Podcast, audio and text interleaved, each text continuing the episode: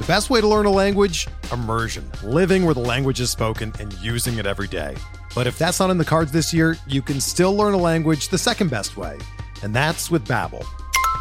Be a better you in 2024 with Babbel, the science-backed language learning app that actually works. Don't pay hundreds of dollars for private tutors or waste hours on apps that don't really help you speak the language.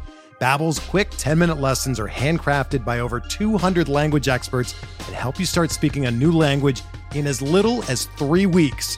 Babbel's designed by real people for real conversations, and their tips and tools are approachable, accessible, rooted in real-life situations, and delivered with conversation-based teaching, so you're ready to practice what you've learned in the real world.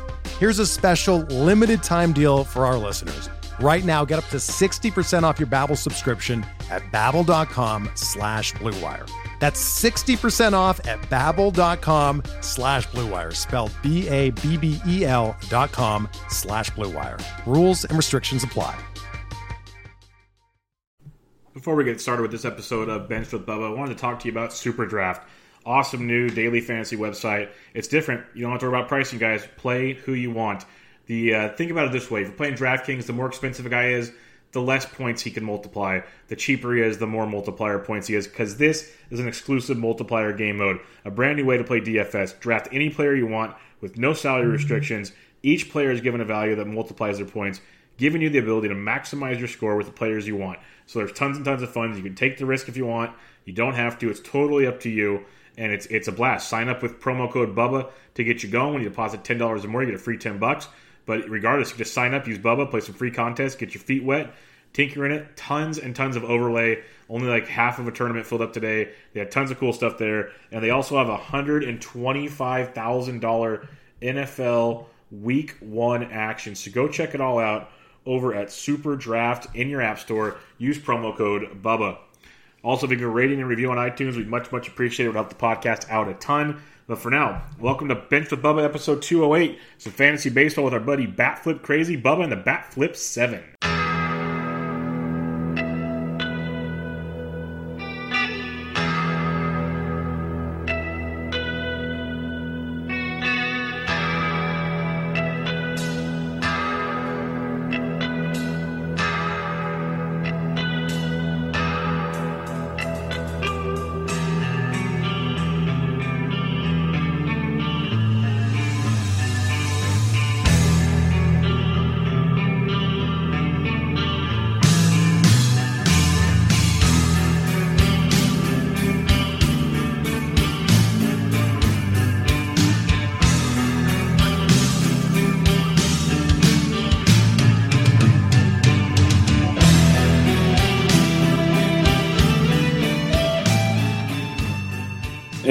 Welcome back, everybody, to Bubba and the Batflip, episode 7. You can find me on Twitter at BDentric, and my co-host, as always, on this great fantasy baseball endeavor.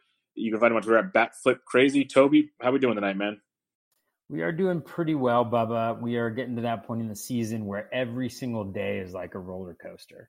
It's like every single at-bat, every single pitching performance just means so much. So I'm a little tilted. I had Drew Verhagen, somebody we've talked about on the podcast before. I had him starting, and he pitched really well. He was actually in line for the win, and then the Tigers bullpen blew it, and then Ian Kennedy blew a save, and I need saves in one league. Thankfully, he got the win. But anyways, that's kind of a summation of every single night for the rest of the season for me. How are you doing? I'm doing. It's a wild ride this last month of the season as everyone shifts focus to fantasy football and lets us baseball diehards really enjoy the rest of the season. So that's always good. We can take solace in the fact that we will finish our league strong as most people forget about baseball. So that's always good. Totally. But we got a lot to talk about per usual. We got some news, some players, some September call-ups, all that good stuff. So let's get right at it. The Twins, they've been active like most teams making moves these days. Kyle Gibson to the IL, 10-day IL with ulcerative colitis. That is not good. Not good at all. Not comfortable, at least. What's your take on Gibson, who's been actually pretty good this year and is a blow to a team trying to hang on to the AL Central? Yeah, it's a bummer that he has ulcerative colitis. I actually have some folks in my family who have had that, and that can be brutal. So definitely wishing him really well on that. I think Gibson has been kind of up and down this season. He's an interesting guy because the skills always look a lot nicer, I think, than the performance does. But he walks a lot of guys, gives up a lot of homers. And so when it all is said and done, he's a good example of, you know, a guy who just kind of is what he is. In terms of moving forward, I think it'll be interesting to see what the Twins do today. They had a Dobnak, I think, is it Robert Dobnak? I want to say. He didn't pitch, he pitched one inning.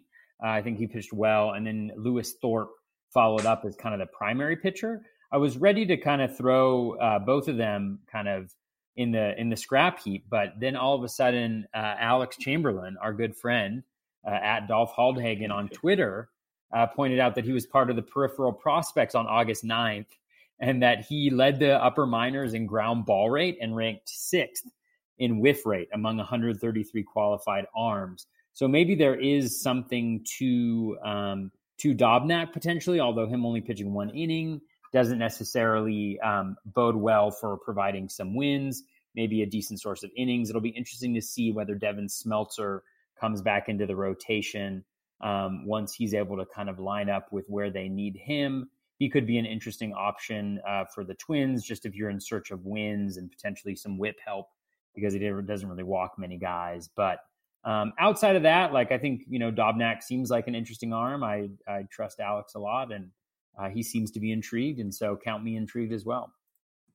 Yeah. If Alex is intrigued on someone, you should probably pay attention, i.e. Mike Tauchman and company. So he definitely has his boys and he knows them for a reason. Smeltzer's the name that kind of stands out to me. These other guys, they are good. And if these guys are, if Dolph Haldhagen, Alex, and those guys are interested in him, then yes, there is some appeal to it for sure. But I think Smeltzer's a guy they might want to give some run.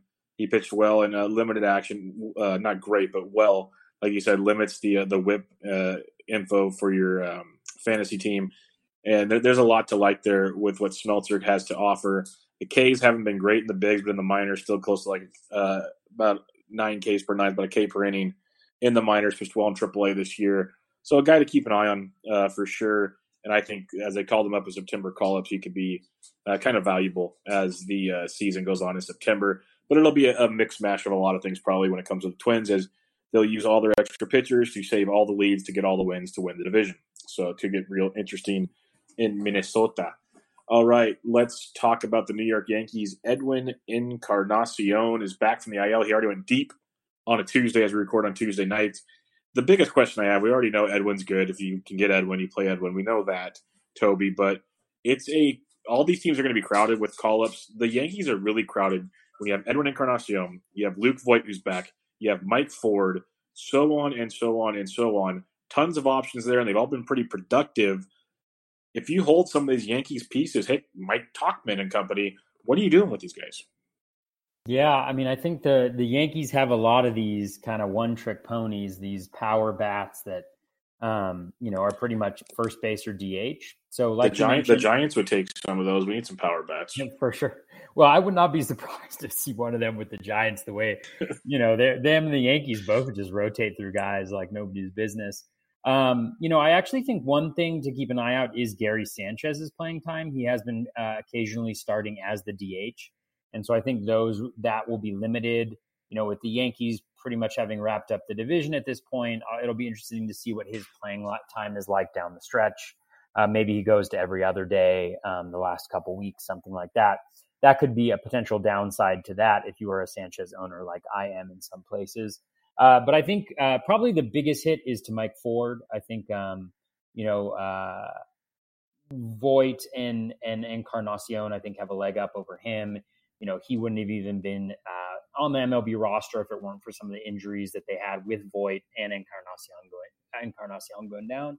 Obviously, they don't need to send Ford down now with the rosters expanded, but I think he's probably going to be hurt the most. But you could see a little bit of a rotation showing up here where, you know, Sanchez doesn't get as much run as DH, and then Encarnacion, Voit, and Ford kind of rotate in to keep bats fresh. It'll be something to monitor over the next week or so and see what it might look like down the stretch. Yeah, I'm with you. I think Ford's kind of the odd man out. It's kind of crazy thinking he has hit like a walk-off game winner the other night, and he's been very productive for them. But Luke Voit's Luke Voit. Edwin's Edwin. Gary could lose some time for sure. He did hit two homers on Tuesday. He's actually been heating up of late, but he has one tonight time. Too. Oh, there you go. So he keeps crushing it as it goes there. So, yeah, it's the embarrassment of riches. And similar to the Twins, how they could rotate pitching, when it comes to the Yankees, they've all but locked up their division. They're 9 games up on the Rays. They're going into tonight. I don't know where they stand at this very moment as we record, but it's going to take quite the collapse for the Yankees not to win the AL East, so they can kind of rest guys and go from there. So will be interesting to see how that plays out for sure. But just buyer beware. If you own some Yankees, you might have some random days off that at-bats are important down the stretch here. So keep that in mind. Baltimore Orioles, this one, some may say blah to it. And if you say blah, I don't blame you. But if you're looking for some cheap power, Mark Trumbo is back from the IL, and he's been slotted right into the middle of that Orioles lineup, an Orioles lineup that's been sneaky good of late. They've played some bad pitching, but hey, that's September baseball in a nutshell. Even Alex Fast mentioned, like, in the last 30 days, they're right in the middle of the pack. They're 15th in baseball and WRC plus as a team. So they're not like the embarrassment that they used to be. They're being productive. He's in the middle of an order. Do you have any interest in a guy like Mark Trumbo? Not really. You know, I think in today's doubleheader, I'm not sure he started either game. I think they have a better DH in Renato Nunez or Anthony Santander, who I have in a couple places. And so, you know, it doesn't make much sense, I don't think, to roll Trumbo out there. You know, he's not a part of their future necessarily. He's just kind of a guy who's there. And so I think giving some run to some younger guys in outfield positions, they probably don't want to push Trumbo too much physically either. So my biggest hope is that he does not push for playing time at DH with Nunez, because Nunez has been playing well. And the Orioles, along with every single AL East team, has a very nice schedule down the stretch. 4 games against the Rangers, 3 against the Dodgers. That should be tough. But then Detroit, Toronto, Seattle, and then Boston to finish off the season. And so I think the Orioles lineup could do a lot of damage down here, down the stretch. And so monitor the playing time. So much of September is just monitoring playing time and lineup position to see kind of which guys are getting some run here at the end. And if he does get some run, he's definitely could be a source of power and potentially RBI if he's batting in the right place in the lineup. So never turn your back on anyone, but, you know, Trumbo, I'm not interested at this point yet. Yeah, no, it's just a matter of if he gets in that playing time, because like you were saying, and I've been saying, is that they're playing really well. They have a great schedule the rest of the month. Nunez, Hanser Alberto, Anthony Santander, Mancini, Villar, like the list goes on and on. They're actually playing very well, and they're fantasy viable, especially in 15-team leagues right now. There's probably way more Orioles roster than people thought there would be at the beginning of the season, and they're actually being productive. So there's a lot. I think I had 2 or 3 in one TGFBI lineup, to be honest. I know I have Alberto and Villar for sure. I think I have Mancini in that league. I can't remember now. So, yeah. It's wild times. I had Nunez, and I dropped him at one point in time. So, Team Baltimore. Yeah, kudos to you, too. I know a number of podcasts back, you were kind of touting Anthony Santander. And if folks had listened to you, myself included, they would have been really reaping the rewards there. He's been really solid, both batting average and power here over the last month or so. That's one reason why I enjoy doing this podcast, besides just talking to a friend about baseball, is it's 2 different ways to look at the game. You do the deep stat dive, which is usually way more correct than my kind of feelers and hot streak. I like to write hot streaks and kind of how things go. You do the deep dive to show justification in it. So when we combine forces, it can be very beneficial, depending on how it all plays out. So I use like kind of my DFS mindset. You do your deep dives, and it all works out pretty good. Let's go to the Cleveland Indians. This one kind of sucks. Tyler Naquin is having an okay year, not great, but kind of taking the next step in becoming an everyday ball player. Tears his ACL, probably be out about 8 months. Rosters were going to expand, and Jake Bauers was coming up, but now it gives him everyday time. I know he's your boy. He went deep yesterday. He's going to be playing every day, and so far so good. Are we getting back on the Jake Bauers train?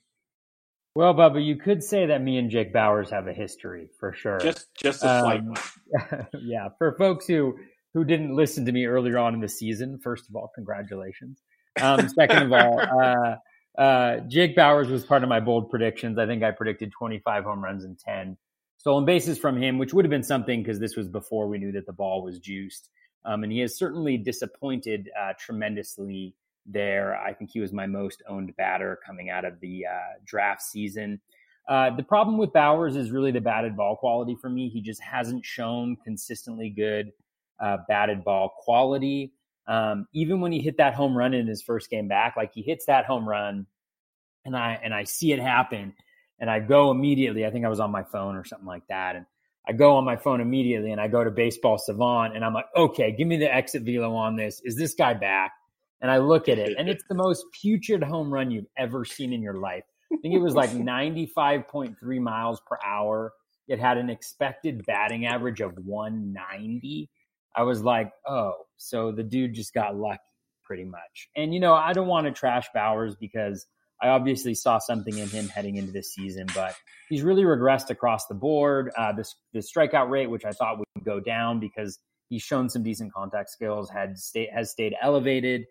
He's not hitting for power, not nearly the power that I think you can get from some other guys who are even on the wire at this point in time. And the speed just isn't there either. And, you know, last year he didn't have a great stolen base success rate. I kind of ignored that conveniently. And he struggled again this year. And so I just don't see the speed. I don't see the power. I don't see the batted ball quality. I see a lot of Ks. I just don't see a lot of good things for Bauers moving forward. And he's probably going to be the strong side of a platoon. And that can be beneficial in your in very deep leagues just by, you know, getting some at bats. But, you know, he's not, you know, if he plays like 3 out of 4 games, 2 out of 3 games, you know, are you really going to start him in some weekly or bi-weekly lineups? So I'm not that interested in Bauers, even though he's back. I did put in a couple late conditional bids on him, but I'm not super interested. What about you? No, I'm not that interested either because they already had a crowded outfield situation. Like you said, he's going to be in a platoon most likely. Naquin helps a little bit there, but they have a lot of options, especially with the rosters expanding. I was not as high on Bauers as you were. I was intrigued. Like if he would have started off well, I probably would have bought in.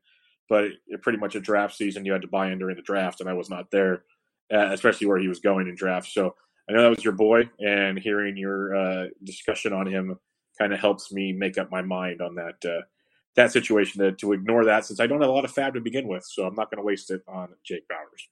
Yeah, Bubba, this offseason I am going to wake up like with cold sweats just thinking about how in late March Jake Bauers and Max Kepler were going about the same place in drafts. And Kepler, I got a bunch of Max Kepler. I also had a bold prediction on him, but yep. If I would have just not been interested in Bauers, I would have had Max Kepler everywhere, and I would have been loving life. But instead, I went a different direction. Oh, that's okay. You're not going to have to wait too late in the offseason because we're going to do a lot of that kind of stuff when we're in the early offseason, just to kind of recap, totally. You know, where guys went, you know, values, guys that busted, guys we liked, so on and so forth. Just kind of recapping things to look ahead to next season. And just a precursor to everybody, Toby and I are in the same too early box that started today.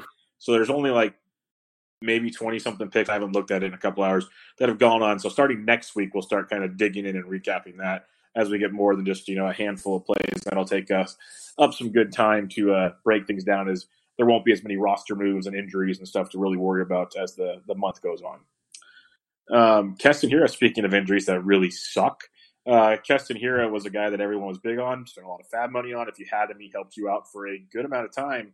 But now Keston Hiura is on the IL with a hamstring injury. It's a grade 2, which is that kind of middle ground of it's not great, but it could linger for a while. It's really tough to tell.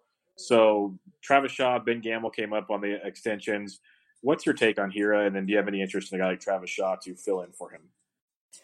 Yeah, you know, this one, like you mentioned, is a little bit of a shot to the gut. I own Hiura in a couple places. One is a keeper league, which I'm really excited about having him there. But then the other one is in our barf league that we share with a bunch of folks in the fantasy baseball industry who live in the Bay Area. And that one's just kind of brutal. My team is fading fast there. So that's a little sad for me. He's been playing slightly over his head. You know, his contact skills haven't been great. He's got a high K percentage at 30. Around 30%. He's outpacing his expected WOBA by 40 points, but I think it's still in the 365 range, which is very solid. The StatCast metrics are nice, an 8.5% barrels per plate appearance. He's playing in Miller Park in that lineup. He has 16 home runs and 9 stolen bases in less than 300 plate appearance. So I think there's a lot to like moving forward for Hiura. I'm super interested to see where he goes in two early mocks and in drafts next year. There's huge upside, but then there's also, you know, some red flags with the high K rate and the poor contact skills. And so, you know, he's a guy that I'll like a lot, though, just because of that speed and power combination. Hopefully he comes back and gives a little bit more to fantasy owners. But I think if you had come into the season and said Keston Hiura will get you 16 home runs and 9 stolen bases this season, I think a lot of folks would have taken it. So it's hard to complain too much there. In terms of Shaw, you know, God, what has happened to this guy, right? He's hitting 162 in 237 plate appearance. I know, right? I'm like, how do we go from where we were the last couple years with Shaw, where he was kind of like a little bit of an underrated bat, to where we are now is just quite remarkable. It is important to note over his last 30 games, the contact rate is back up close to where it has been in the past. He continues to hit the ball in the air, and you know, he's hitting around league average in terms of his hard hit rate. I think he has like a 308 WOBA since the start of August. So it's certainly possible. Like, he's been good before. I think it's important to monitor him. He is going to get some opportunities, I think, with the injuries that are that have befallen the Brewers. Hira's obviously out. Mike Moustakas is struggling with a wrist injury. He played yesterday. He's out today. And then Lorenzo Cain has also been out. And so there are plenty of opportunities, especially in the infield right now for the Brewers. And so Shaw could be a valuable guy moving forward. Let's take a look at what's their upcoming schedule. They got Chicago for 4. They got at Miami for 4, at St. Louis for 3, San Diego for 4, Pittsburgh for 3. So a mediocre schedule, I would say, moving forward. He's decent. Gamble, I'm not really interested in him. I think with the emergence of Trent Grisham, who's a better player, I think, just all around than Gamble, I don't think he's going to get many opportunities. There's already a battle for playing time with Ryan Braun, Christian Yelich, Kane when he is when he's healthy, and then Grisham. And so I just don't see him getting much run. He may get a couple steals here if he gets a little bit of playing time, but I don't see that on the horizon. What about you? Yeah, it'll be interesting with Travis Shaw, you know, in 42 games in the minors, 12 homers, hitting 286, still only a 299 BABIP. So he's not getting like super lucky or anything, you know, a 426 WOBA in the minors. And people like to point out that the minors had the bouncy ball, but so does the majors. So I don't really care about that. They do have lively ballparks. There's no hiding that. But, you know, he lowered his K rate from 32.5% in the bigs to 21.3% in the minors. That's a big adjustment for me. That's more in line with his career averages year in and year out. So he's made some good adjustments in AAA, which you would hope in quote-unquote lesser competition. So I think if he gets a good run here, you never know, he could run into a hot streak. Just a matter of how much runs he's going to get. Because like you said, it's crowded. Thames is playing well. If Moustakas gets healthy, like there's room for him to move around the infield. Just everyday playing time is going to be tough. But Shaw, he could be interesting if he gets it going, because his improvements, he upped his walk rate, lowered his K rate. Everything was a lot better in AAA, and that's kind of the things you want to see when you send him down there to kind of get his mind right.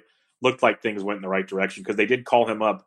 The injury helped, but they called him up before September 1st. So that's something to maybe consider. They called him and Gamble up on a couple days beforehand. So I don't know. He's interesting. I'm not saying rush to go get him, but he could be a guy that could fill in some roster spots if you're desperate. Definitely. All right, New York Yankees. I think we've talked about this a few times now. CC Sabathia back on the injured list.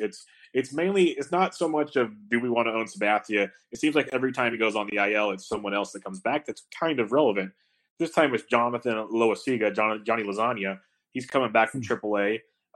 He's been a roller coaster guy. He's been good and bad. He's been bad this year in AAA. We've seen signs of life from him in the bigs. It's been very, very up and down. He's actually been better in AAA than the bigs, I should say. But he's going to get some starts here with the Yankees down the stretch. Again, you mentioned some nice schedules for the AL East down the stretch, which should help him in some good matchups. Is a guy like Loaiga, because there's a bunch of guys we can talk about, like Ponce de Leon and many others that are coming up. Is Loaiga one of the guys that maybe looks of interest to you? Because, again, good matchups, good offense behind you, wins can be there. Yeah, I mean, I'm not that interested in Loaiga. He did pitch today. He pitched two innings. I think he gave up one run. You know, he's certainly tantalizing, like you mentioned. I think it was last year when he just kind of came on the scene. He never throws a ton of innings. The control is a little out of whack. But, you know, he hasn't gone more than four innings so far this year with the Yankees. You obviously have Luis Severino on the mend, potentially coming back after one more minor league start. I think he's starting on Friday of this week. Something like that. So I don't think he has much value in most leagues. Obviously, monitor as you normally, as you should, like this time of year, you just need to monitor everything. The Yanks also have an off day on Thursday, and so they may just be able to skip a spot in the rotation and not really miss a beat. So at this point in time, I think he's probably like middle relief, long relief, or just kind of an innings eater guy. But obviously, he can rack up some Ks pretty quickly with that. An awesome fastball, if I remember correctly. So, you know, he's there. I don't think you should go out and get him in 15-team leagues yet. Definitely monitor and see what happens. And then if something changes in the news, then, you know, go out and pick him up. But I don't see a reason to at this point. Yeah. Francisco Mejia, San Diego Padres, goes on the IL. This kind of sucks because he was starting to get everyday playing time. He was actually starting to be productive at the dish, kind of like we knew. He had a good offensive pedigree. But the defense has always been kind of a hold up there.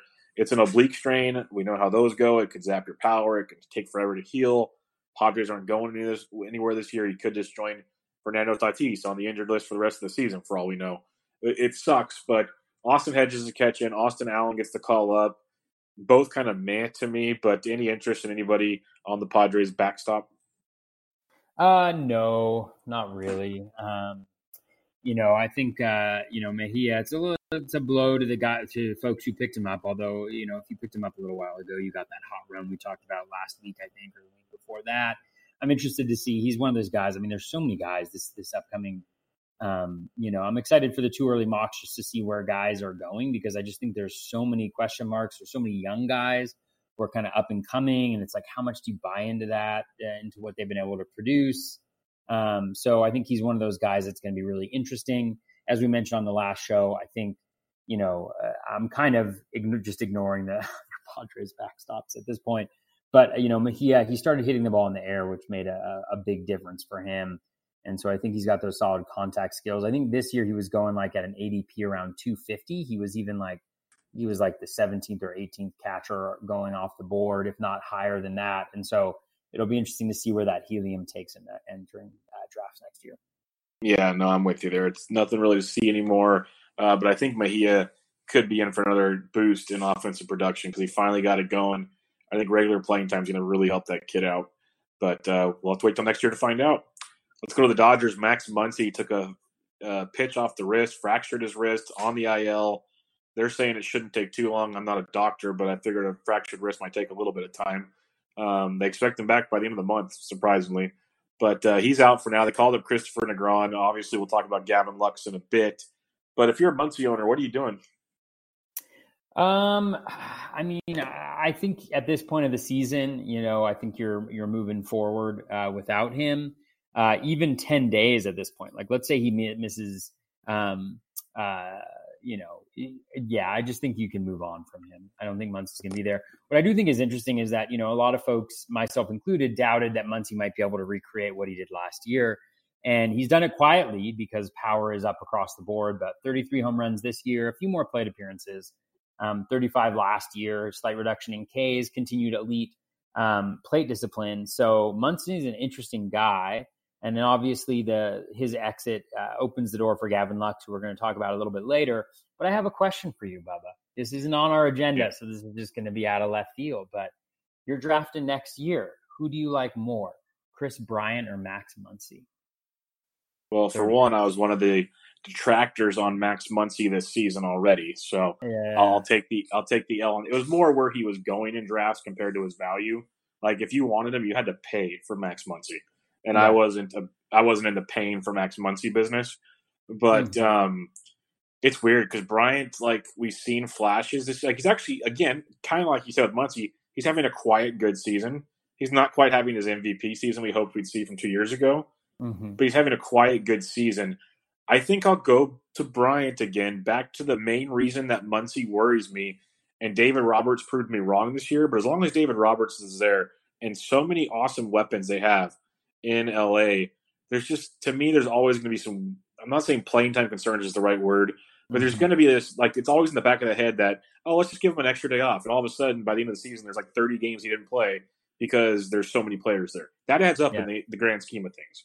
And that's kind of, that's what deterred me from him to begin with. And now, like, you look at Gavin Lux is there, Seager, Turner, Bellinger, like, there's your infield. Then you have the outfield's full. Like, Muncy's got to rotate in there somewhere. Yeah. That'll actually be interesting. I wonder if they'll look to maybe move Muncy next year. They got to move someone. Like, they've been trying to move Jock. They can't move Jock. I think people are seeing he's a big home run hitter, but a broken average. It's just, they're going to have to move someone. That's why, as good as Gavin Lux is, and I agree, it's probably for the better they didn't move him. I thought if they wanted a big time guy, it wouldn't have hurt because they have just embarrassment of riches. Yeah.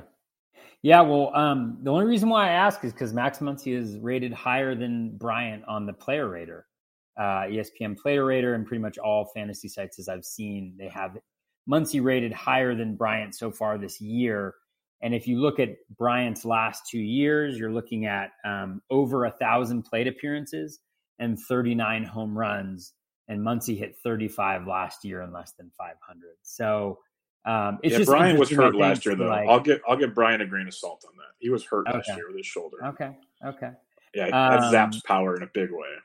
For sure. Yeah, I just think it's interesting because I'm interested to see how people kind of react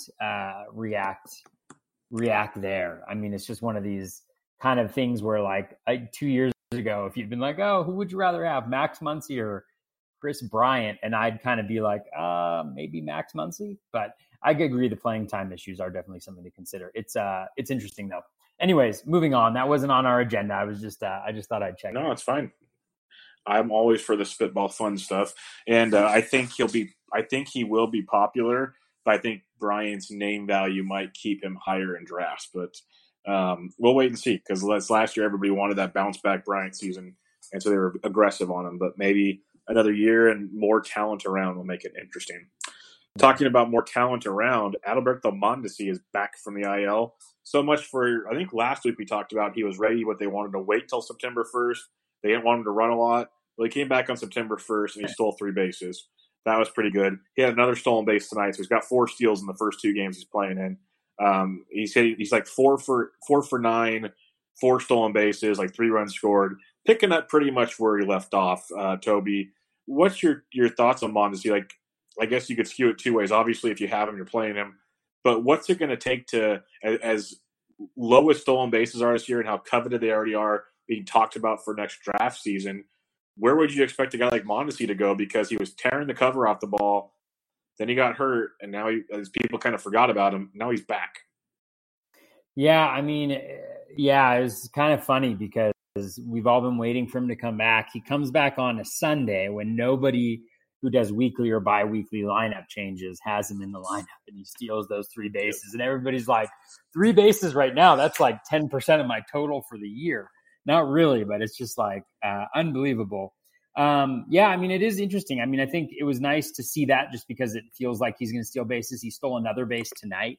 He stole 3rd base tonight when he got on. Like, I think he walked. Is that right? Yeah, he walked. Like, imagine. Yeah, he walked and good.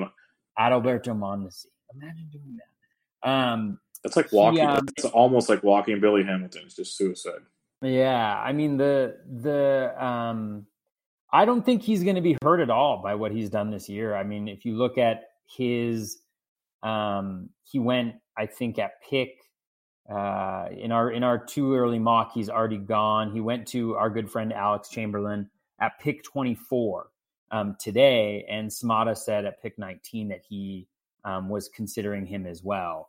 And so I think the stolen bases are enough to have him way up there, and if he can stay healthy. I mean, one of the things that I question is, I guess I don't know if I should do that, but, he's just had a hard time staying healthy. I think even last year he had an IL stint as well, or maybe it was even during the minor league season, but he hasn't really been able to put together that full season yet. As we've heard, these things aren't necessarily predictive of injuries unless they're soft tissue things. I don't think there's been anything consistent with him, but you know, I think those stolen bases are enough to get him where he's going to be right back up there where he was, if not higher, because, you know, stolen bases are going to get moved up so high because a guy like that can get you 50% of the stolen bases you need to be solidly in that stolen base category. And that's definitely something.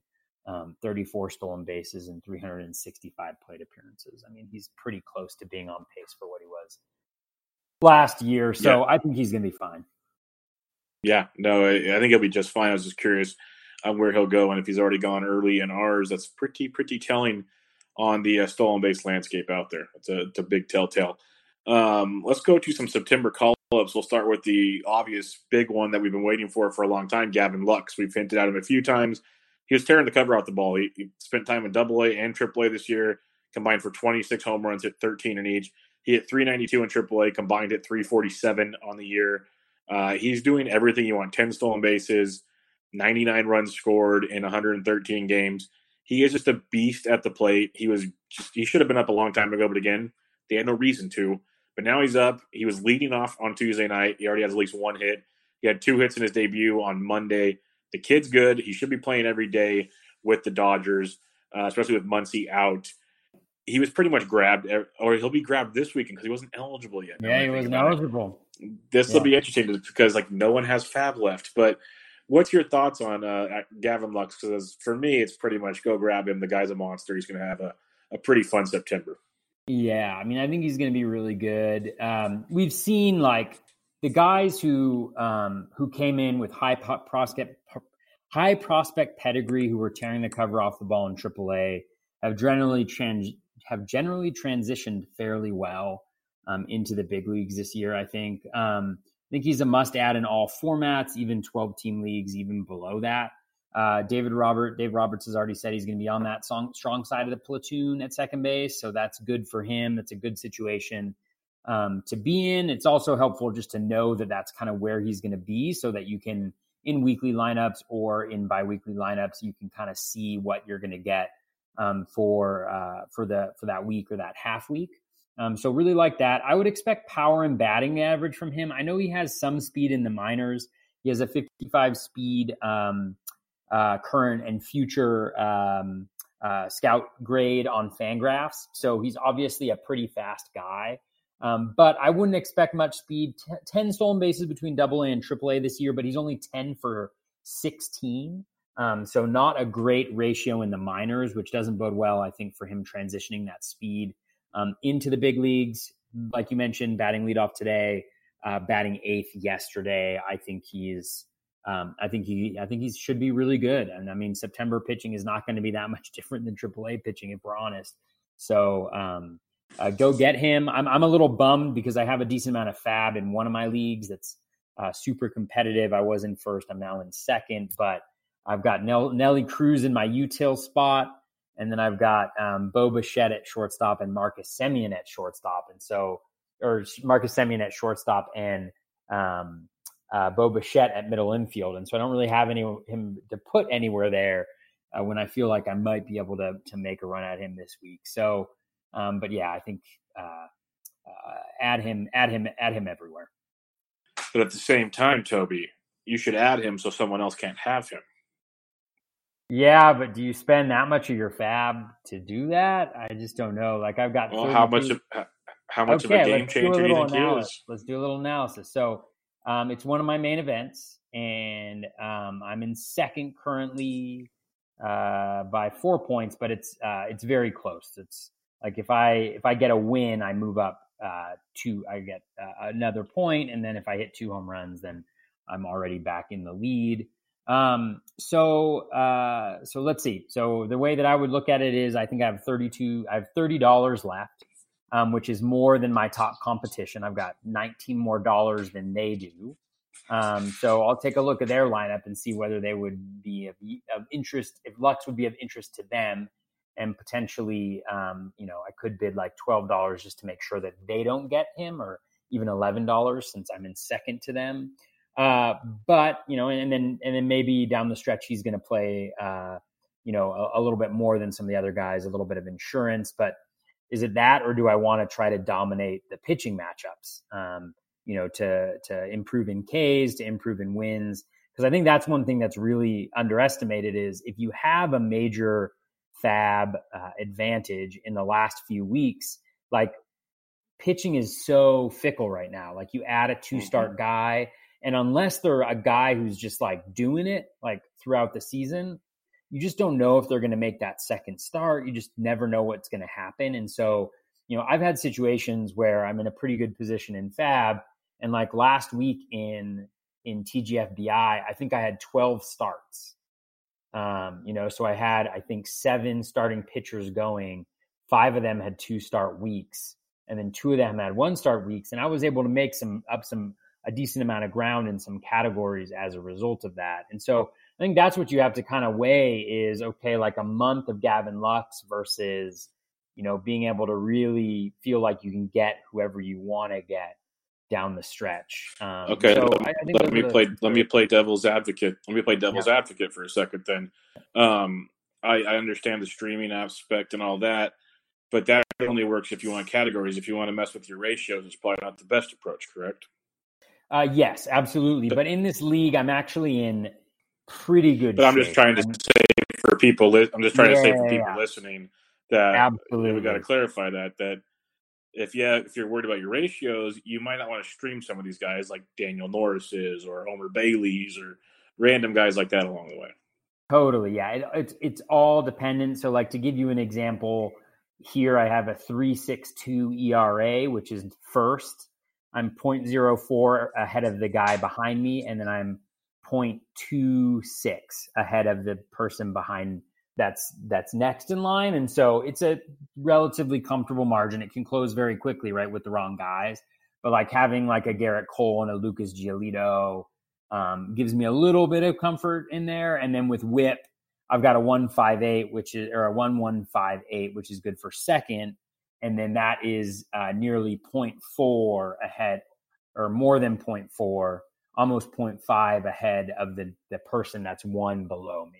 And so that is a good place to be in because, and that's a really good point you make. Like you've always got to be balancing those categories and where can you make up the most and where you can lose them, because I think a lot of times, myself included, we get like kind of fixated on a single category. Like, I'm low in stolen bases here. I've been trying so damn hard to get my stolen bases up.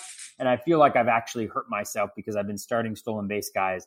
And now I'm in this huge competition for home runs where I had a little bit of a cushion earlier today. So I think that's what I love about Roto is the give and take of kind of chasing those categories and not losing ground in too much and stuff like that. And so I think at this point, you know, I've kind of given up on any chance of the overall for sure. And so just trying to really you know, hammer home those categories where I can gain without giving up in areas where I can't, you know, where I can't give too much. So that's a lot about a one single team, but hopefully that's helpful to people as they think about like what they're considering as they go down the stretch with FAB. Yeah.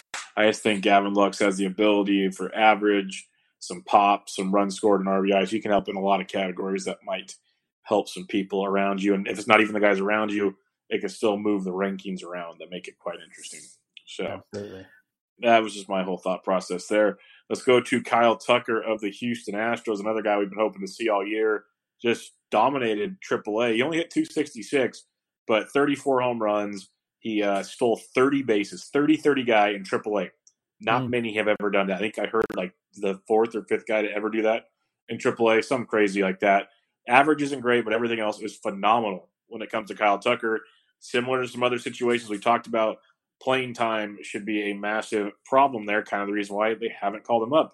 You still have Yordan Alvarez catching or playing DH. You have Brantley. Springer might have a concussion after tonight. Yeah, I saw that. And then there's Reddick and Marisnik and everybody else in the outfield. So Kyle Tucker, as exciting as he is, and he was already owned in everywhere I existed because people drafted him, so they already picked him up. But what are your thoughts on Kyle Tucker? Like, would you rather have Gavin Lux or Kyle Tucker? Oh, I'd easily rather have Lux just because I think the playing time is straightforward there. I do think I just saw that Springer injury that he might be out for a little bit, so that could open up some playing time. I mean, you just never know with the Astros, though, right? Because it's like, do they just throw Marisnik in center then? Because can Tucker play center? I feel like he's more of a corner outfielder guy. I mean, it's, you know, they have like Josh Reddick there who's been not great, you know, so it's just it's like everybody, I've heard plenty of people joke about it. It's like everybody loves Kyle Tucker except for the Houston Astros. And so I think that, you know, even since he got called up, like he didn't start today, he's 0 for 3. He's come on as a pinch hitter twice. And so unless he gets that consistent run, and the thing is, like, especially now, it's like you don't really have the opportunity to kind of wait and see if guys are going to get run.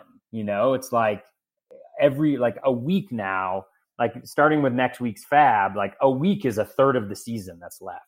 And so can you really wait a week to see if he's going to get some run, you know? And so I think that that's really challenging. So if you have him, obviously, like, monitor the situation. If he gets a run of playing time, I mean, I think he could be a championship winner for sure. I just think it might be a little bit more frustration, you know, when it comes to Tucker, similar to the next guy that I think we're going to talk about. I just, you know, it's like everybody loves them except for the team that they're playing for. See some sort of weakness, you know, that we're all missing.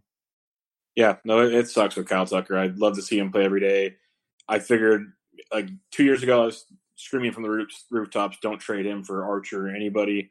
This last trade deadline, I was saying trade him so he can play somewhere.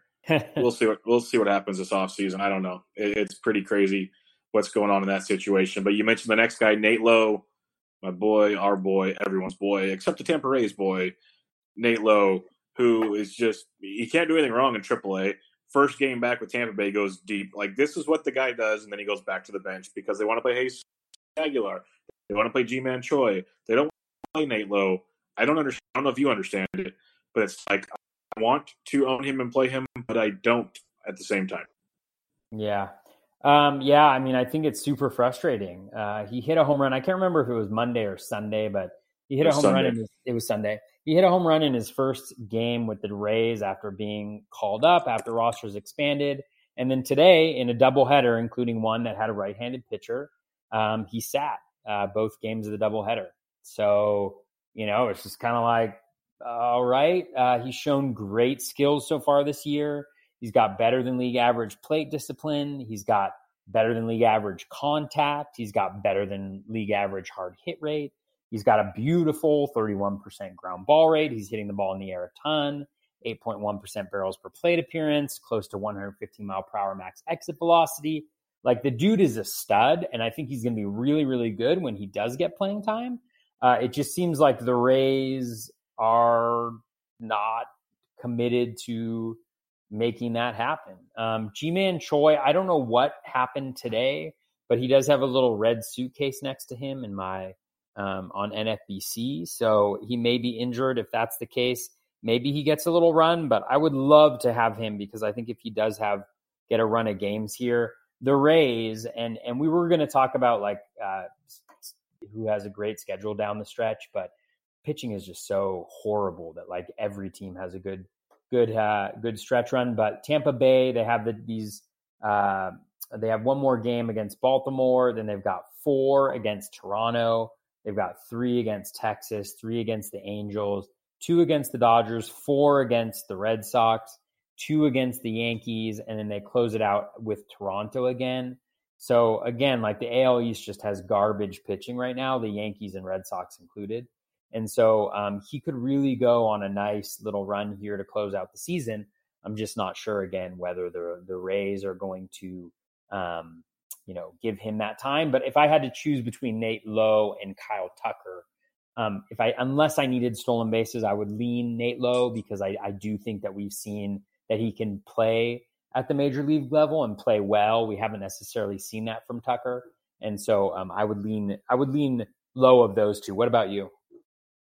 Yeah, I'd 100% go Low of those two because I think Low might at least get to play 3 or 4 times a week maybe, where Tucker might pinch hit 3 or 4 times a week right now. That's just what it feels like. It really feels like they don't want Tucker to play at all. He might get like one or two starts a week where Low might squeeze in, and especially if Choi is hurt for any period of time, that really opens the door for Nate Low. So I think that's something to definitely keep an eye on. We saw him hit lefties as well in his first go-around up here, so they can't pull the BS that it's a he can't hit lefties thing, because that's not true. He's just a great power hitter, and he needs to play in the games really, really badly. Let's go to the Yankees again. We talked about their crowded outfield, their crowded infield, their crowded team, and I'm pretty sure it's the same situation here. It's probably similar to Kyle Tucker's situation with Clint Frazier. We know the power's there. Another guy that the Yankees just can't quit, but they don't give him consistent playing time. He was great earlier this year, went back to the minors, where he hit 248 with 8 home runs and 20 doubles. So the power kind of disappeared in AAA, surprisingly, but there's still a lot to like there with Clint Frazier, but I don't think the playing time's there. What about you?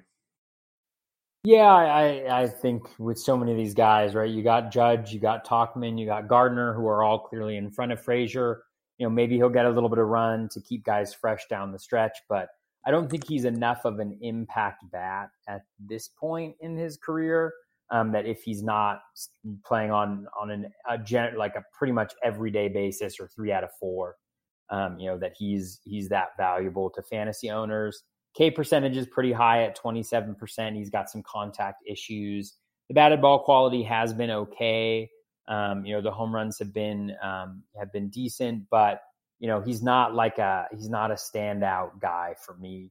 The Yankees do have a nice schedule down the stretch, like every AL East team, but he's not somebody that I'm running out to get. I'm really prioritizing playing time right now. You just need to be, I think that's where you can really gain on folks, is for the folks who have checked out, who are now playing fantasy football.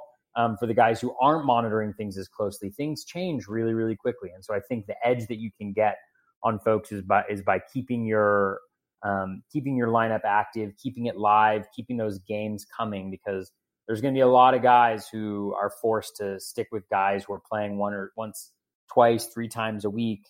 And regardless of who is playing once, 2 or 3 times a week, like that's not going to be enough to keep up with a guy who's playing 6 or 7 games a week.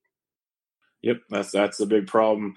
Last main guy we'll talk about here real quick is Kevin Cron. He's back up with the D-backs. We know the powers are at 39 home runs in AAA this year and hit 329. Reno's a great place to hit, don't get me wrong, but those are still like redonkulous numbers. The previous year at 309 with 22 home runs in AAA. So he's done very, very well there. In a short time in the bigs, 5 home runs, only at 203, but it was limited, not everyday type stuff. The talent's there. I don't know if the playing time's there, but he is intriguing, as Arizona might have a little more flexibility fitting him in than some of these other teams. What's your thoughts on Kevin Cron? Yeah, Cron is a guy, he's not getting playing time right now. He's not playing tonight. I don't think he played last night. He's probably in that 1 to 2 times a week type schedule right now, but he's a guy that once the Diamondbacks are eliminated officially from the playoff race, and they, to their credit, they've been playing hard. They've been playing decently. They are currently 4 games out, so everybody points towards the Mets still being in it after, wow, what a destructive loss that was today. My God. Did you see that? That was rough. Oh, yes. That is just, I feel bad. Up 10 to 4 and blowing that mess. Yeah. I mean, I like the Mets. I have a lot of friends that are Mets fans. It's just brutal. Like they don't deserve that. But the Diamondbacks are more in the race than the Mets are, and they're tied with Milwaukee right now, and they're about to win their game against the Padres tonight. And so, they're going to be 3.5 games out of contention, and they're going to be closer to the playoff race than a lot of teams that are quote unquote in the race. And so, it may not be till the very end when they fall out of that race. That's a lot of games to make up with this little bit of season left to play. But, for the final week or 2 of the season, if Cron gets some run, here's a quick question for you. Among players who have at least 20 batted ball events, who is number 1 in barrels per plate appearance? I'm going to guess Kevin Cron. Man, you are good. How did you guess that? He is 13.8%. I don't know, just a hunch. Right above Nelly Cruz. And so, see, I knew Nelly was a big one, but I had to guess. Yeah, I mean, he's even higher than Aristides Aquino. He's higher than Gary Sanchez. He's higher than Joey Gallo. So the power is there. It's available. He needs to get a run of games. And he's not like he's going to strike out quite a bit, but he's not, I don't think he's an egregious strikeout guy. Like back. I think he's actually been able to maintain decent strikeout rates in the minors.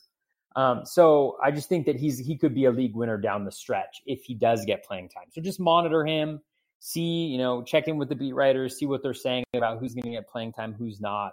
But he could be a really nice addition for the last couple weeks. Yeah, I'm with you. The playing time's there. I'm a big fan. I've owned him earlier this year. I dropped him, obviously, because I didn't know what they do with him after that. But I owned him when he had some consistent playing time, and he's a very valuable asset on your fantasy team if he's playing out there. Let's talk about a couple player profiles, little deeper dives that Toby likes to really give us the data on here. We'll start with the pitcher, Sandy Alcantara of the Miami Marlins. A guy that came over, I believe, from the Cardinals in the Osuna deal. Good young arm, starting to really get it going, throwing 5 or more innings in every August start, 6 or more in 4 straight, 6 or more Ks in 3 of his last 4, 3 earned runs or less in 3 of his last 4. In the month of August, a 3.03 ERA, 4.93 xFIP. So there's signs of life, and he's really the home runs have gone down less than almost a half a home run per 9 in the month of August. So signs are pointing in the right directions with Alcantara. Lefties, I know that from the DFS viewpoint of things. But what are you seeing that gets your attention with Sandy Alcantara? Yeah, the big thing with Alcantara, and this is just one little data point that I found interesting because I picked him up in actually our Barf League because I just kept on seeing him with some decent strikeout rates and pitching pretty well. And one thing I noticed is that he's pretty much swapped his four-seam fastball for his sinker. And normally you'd be like, oh, no, don't do that. Don't throw your sinker. But his sinker has a 12.3% swinging strike rate this year, I believe, if I was reading that correctly. And so, 12.3% swinging strike rate on his sinker. And then his four-seam fastball has a, I think, 6.3%. I'm just going to double check this. I'm getting it up right now. So, his sinker has a 12% swinging strike rate on it on 576 pitches thrown versus his four-seam, which has a 6.3% swinging strike rate. And over the last few starts, he's totally swapped usage. He's using his sinker a ton. He's throwing it like 50% of the time, I want to say, in his last 3 starts, which is a huge change. Actually, let me just get the percentages here while I have it right here. So. Fastball is down at 16%. His four seam is down at 16% of his pitches versus 48% from his sinker. If you go back to the 3 starts leading up to July 31st, he was at 45% four seam and 10% sinker. So normally you want people to stay away from your sinker. I don't know what makes Sandy Alcantara's sinker so good. But it does have a 12% swinging strike rate, and he's throwing it a ton more and seems to be pitching really well with it. And so, for that reason, I think he's very interesting down the stretch if he's available for you in deeper leagues. I know this week he has a really nice 2-start week against Pittsburgh, and then he's got another kind of softer matchup, maybe like the Padres or something like that for the second. This is the second little piece, and so his sinker is generating a 65.1%. ground ball rate, which is unbelievably nasty.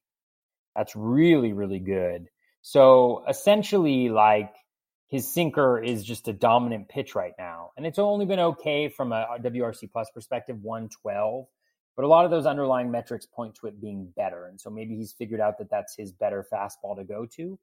And he's throwing it more. And so that'll be an interesting development to kind of monitor and see how he does, because a pitch that can generate that much many ground balls and also swing and misses is it could be a special pitch. And I hate to say that about a sinker. I'm sure it's just small sample size. Yeah, we'll see. The pedigree was there. The prospect pedigree was there. He just hasn't put it together yet. Maybe he's finally getting it going. Like, the Marlins are still a ways away, but there's some young talent there that it gets your attention at least. It's fun to watch from a fantasy perspective. Real life, not so much. Fantasy-wise, there's a few little nuggets here or there that are kind of interesting there for you. Let's go to a bat. The Arizona Diamondbacks, Josh Rojas, super, super talented prospect guy. I believe another one of our boy Chamberlain's guys that he enjoyed. 2 for 4 on Tuesday night. Gives him like a 6 or 7 game hitting streak now. He's hit 2 home runs in his last 5 games. There's a lot to like here. He's hitting second on Tuesday night in the order. Looks like he's going to get everyday playing time for the D-backs. What's your interest in Josh Rojas? Yeah, I mean, we should pretty much just have this podcast sponsored by Alex Chamberlain at this point. I mean, we're bringing up his guys so much. So Rojas, I picked him up he was dropped in a couple leagues. I think people were, a little disappointed with the initial returns. He's only got 56 plate appearances, but since August 1st, he's got a 340 expected WOBA, solid play discipline, 27% O swing. Contact is okay, 84.5%, so right around league average for in zone, a little under at 73% for overall. But his hard hit rate is at 50%. Almost hit a jack today. He just hit it to the wrong part of the ballpark. He does have some speed to go along with that power and the possibility of a decent batting average. And so that could be really, really nice down the stretch for folks. I do think he's going to get everyday playing time. He is getting everyday playing time. And so he is not a bad guy to be looking for, especially in like 12-teamers. I think he'll be available a decent amount of places. I got him even in a 15-teamer. I think I picked him up in TGFBI, I want to say, this week. And so I'm hoping he'll lead me to victory there. But just a guy that I think should be on folks' fantasy radars. He's going to get playing time. He's got some power. He's got some speed. I think he should be pretty interesting.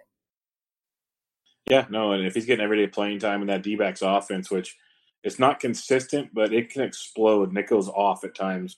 And if he's in the middle there, you got Eduardo Escobar, who's got like over 30 home runs, over 110 RBIs. Ketel Marte, if Cron, Christian Walker's got, I think, 25-plus homers. There's a lot of offense there. And if he's in the middle of that, he's going to help you in some massive counting stats down the stretch. So that's a very, very good – even Wilmer Flores is heating up in the month of August. It's crazy. Crazy times in Arizona. They just have no pitching.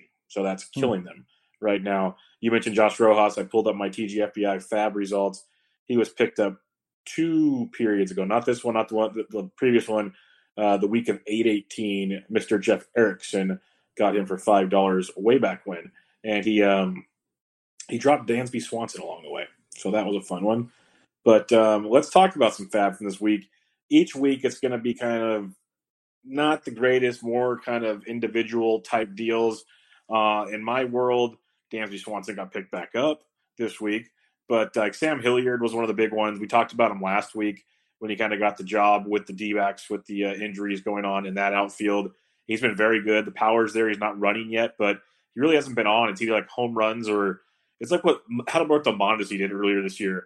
He's hitting doubles, triples, home runs. He wasn't giving you the chance to steal bases.